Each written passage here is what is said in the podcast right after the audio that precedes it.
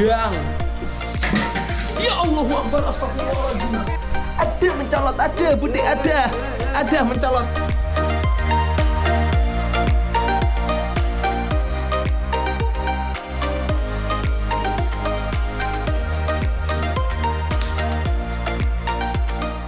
Apabila Anda mendengar nama-nama kuliner khas Jawa Timur seperti rujak, cingur, lontong kupang, sampai tahu tek dan ditanya apa kesamaan dari semua kuliner ini?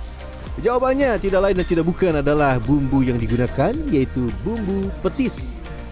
Petis merupakan olahan ikan atau udang yang dimasak hingga airnya menyusut dan berbentuk seperti pasta. Petis bisa dibuat dari beberapa jenis bahan utama seperti terasi, ikan, atau yang lazim ditemui kepala udang. Tapi sebelum membuat bumbu petis yang nikmat dan gurih, kita harus memanen bahan bakunya terlebih dahulu. Salah satu lokasi tambak terbesar di Kabupaten Gresik berada di Desa Pangkah Wetan, Kecamatan Ujung Pangkah, Kabupaten Gresik, Jawa Timur. Dari 3.000 hektar luas wilayah desa, sekitar 2.000 hektar di antaranya adalah lahan tambak aneka jenis ikan dan tentu saja udang. Oke, sebar. Selamat datang di segmen Sari Menjadi. Ini di pesisir Kabupaten Gresik. Yang unik adalah tambak udangnya. Ini enggak yang kayak di budidaya tiap hari dikasih makan secara berkala. Enggak, paling ngasih makannya sebulan sekali ya bang ya? Pada tambak tradisional, produktivitas semata-mata bergantung dari pakan alami yang tersebar di seluruh tambak, baik berupa jenis nyamuk, plankton, hingga lumut. Pakan berupa pelet sesekali diberikan untuk membuat udang dapat tumbuh dengan optimal. Tambak udang umumnya berbentuk persegi panjang dengan luas sekitar 1-3 hektar. Dan udang tidak hanya berada di tepian, tetapi juga terkadang berkumpul di bagian tengah tambak yang membuat kami harus turun dan menjaring dari dalam tambak. Gini Pak De. Gulung gini. Gini. Walaupun berhasil menjaring udang, tangkapan saya yang pertama ternyata tidak banyak karena saya tidak menarik dengan konstan yang membuat udang bisa meloloskan diri dari jaring. For your info, setiap petakan wajib memiliki pintu masuk dan keluar air untuk menjaga kadar oksigen di dalam tambak. Wah, ini sekel. Ini sekel. Salah satu ciri udang yang sehat, saya tadi dikasih sama Pak Bos ya. ini bagian pinggirnya nih hitamnya. Tempat dia, ini kotoran ya, Bang ya?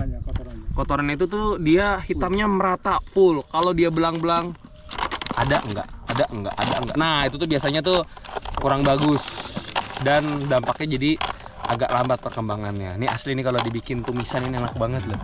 Khusus udang yang penuh dengan makanan akan terlihat garis hitam yang tidak terputus pada bagian punggung hingga ke bagian ekor udang. Hal ini mengindikasikan bahwa udang dalam keadaan sehat, baik dari segi pencernaan maupun penyerapan nutrisi makanan. Ada nih apa itu? Tajam. udang Nah, udang itu Mas. Itu kan udang. ada udang itu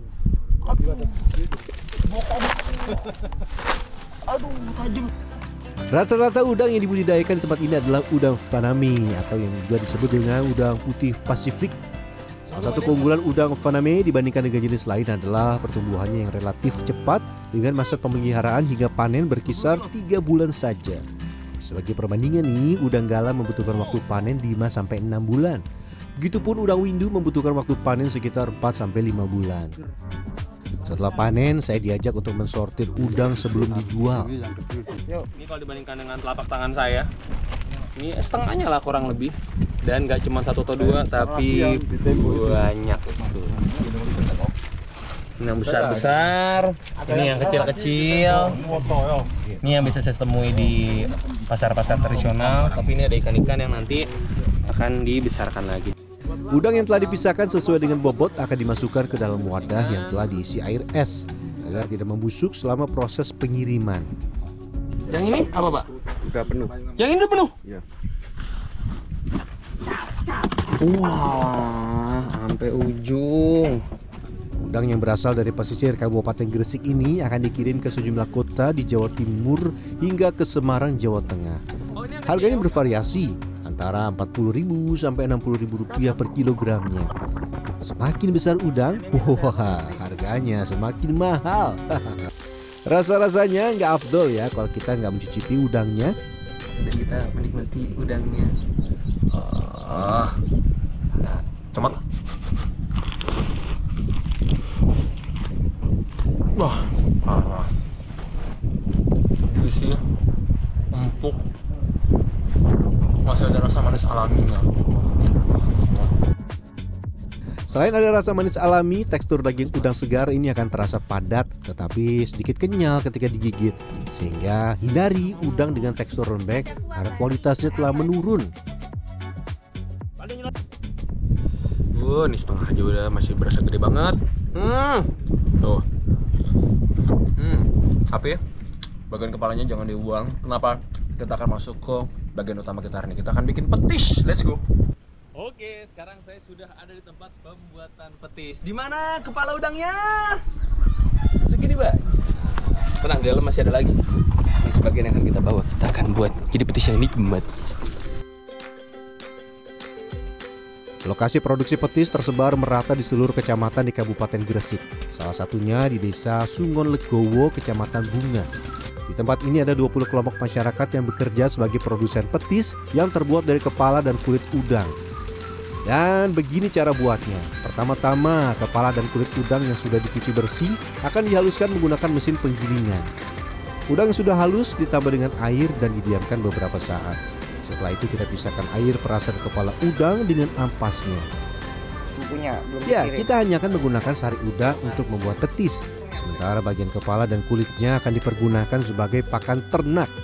Tapi tenang walaupun seperti ini nanti akan dimasak kembali hingga matang. Jadi akan bersih. Walau tidak jarang dianggap sebagai limbah makanan, tetapi petis yang terbuat dari kepala udang ini memiliki cita rasa yang lebih kuat dibandingkan dengan bahan baku laut lainnya. Dan pastikan Anda memilih udang yang segar dan berkualitas. Atau bisa-bisa nanti petis akan berbau busuk dan rasanya luar biasa pahit. Setelah dua jam, proses mengambil sari dari kepala udang akhirnya selesai.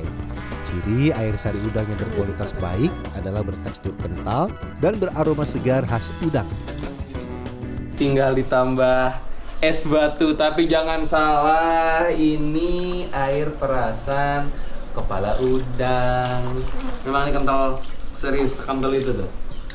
Uh, berasa kayak dikasih tepung, tapi bukan ya. Ini memang seperti ini kekentalan yang diharapkan. Lanjut ke proses terakhir, mengentalkan sari kepala udang.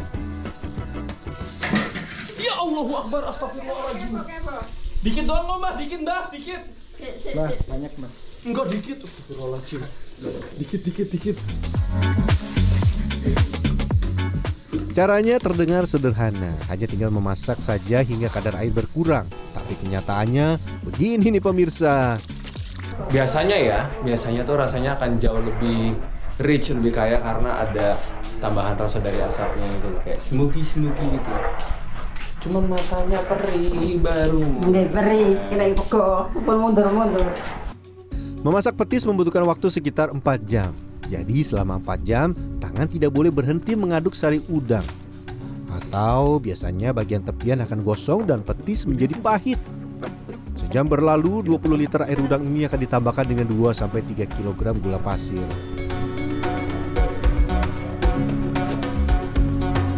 Woi. Woi. Enak, enak, enak. Hmm, rasanya tuh kayak terasi tapi versi lebih nyegrek gitu loh. Lebih dapet manisnya udah cuman masih agak kurang sedikit asin karena memang tadi kata simbahnya akan ditambahkan lagi sedikit garam. Jadi gula sama garam aja. Dan terakhir tambahkan setengah kilogram garam untuk menambah rasa. Tiga jam berlalu, kadar air sudah menyusut hingga setengahnya. Jangan lupa jaga api agar selalu menyala dengan sesekali menambah kayu bakar. Ada mencolot, ada Budi, ada. Ada mencolot. Kena, kena, ada, ada. Ada mana? Menjelang matang, api akan dibesarkan untuk membuat petis matang sempurna. Cirinya adalah warnanya menjadi kehitaman dan aroma tidak semenyengat sebelum dimasak. Setelah penantian panjang selama 4 jam, akhirnya petis buatan saya matang. Dinas Pemerintahan Kabupaten Gresik mencatat setidaknya setiap tahun ada belasan ton petis yang diproduksi dari 18 kecamatan yang ada di wilayah Gresik. Meski sebagian besar produsen petis adalah UMKM, pemerintah setempat berupaya menjadikan petis sebagai salah satu oleh-oleh khas wilayah ini di waktu mendatang. petis ini tidak bisa dianggap sepele. Jadi ini juga kita kita benar kita dampingi bagaimana petis ini menjadi sebuah ekonomi kerakyatan dan juga ekonomi kreatif. Salah satunya adalah eh, pemerintah fokus dalam pendampingan baik itu dari disko perindak, packagingnya itu harus lebih Bagaimana? Jadi tahu kan cara membuat petis yang gurih dan nikmat? Tapi kalau mau menambah cita rasa bumbu petis, bisa juga ditambah dengan beberapa rempah-rempah seperti bawang merah, bawang putih, dan beberapa buah cabai rawit sebelum disajikan di piring Anda. Rian Fernando, Dwi Agung Yuldiarto, Gresik, Jawa Timur.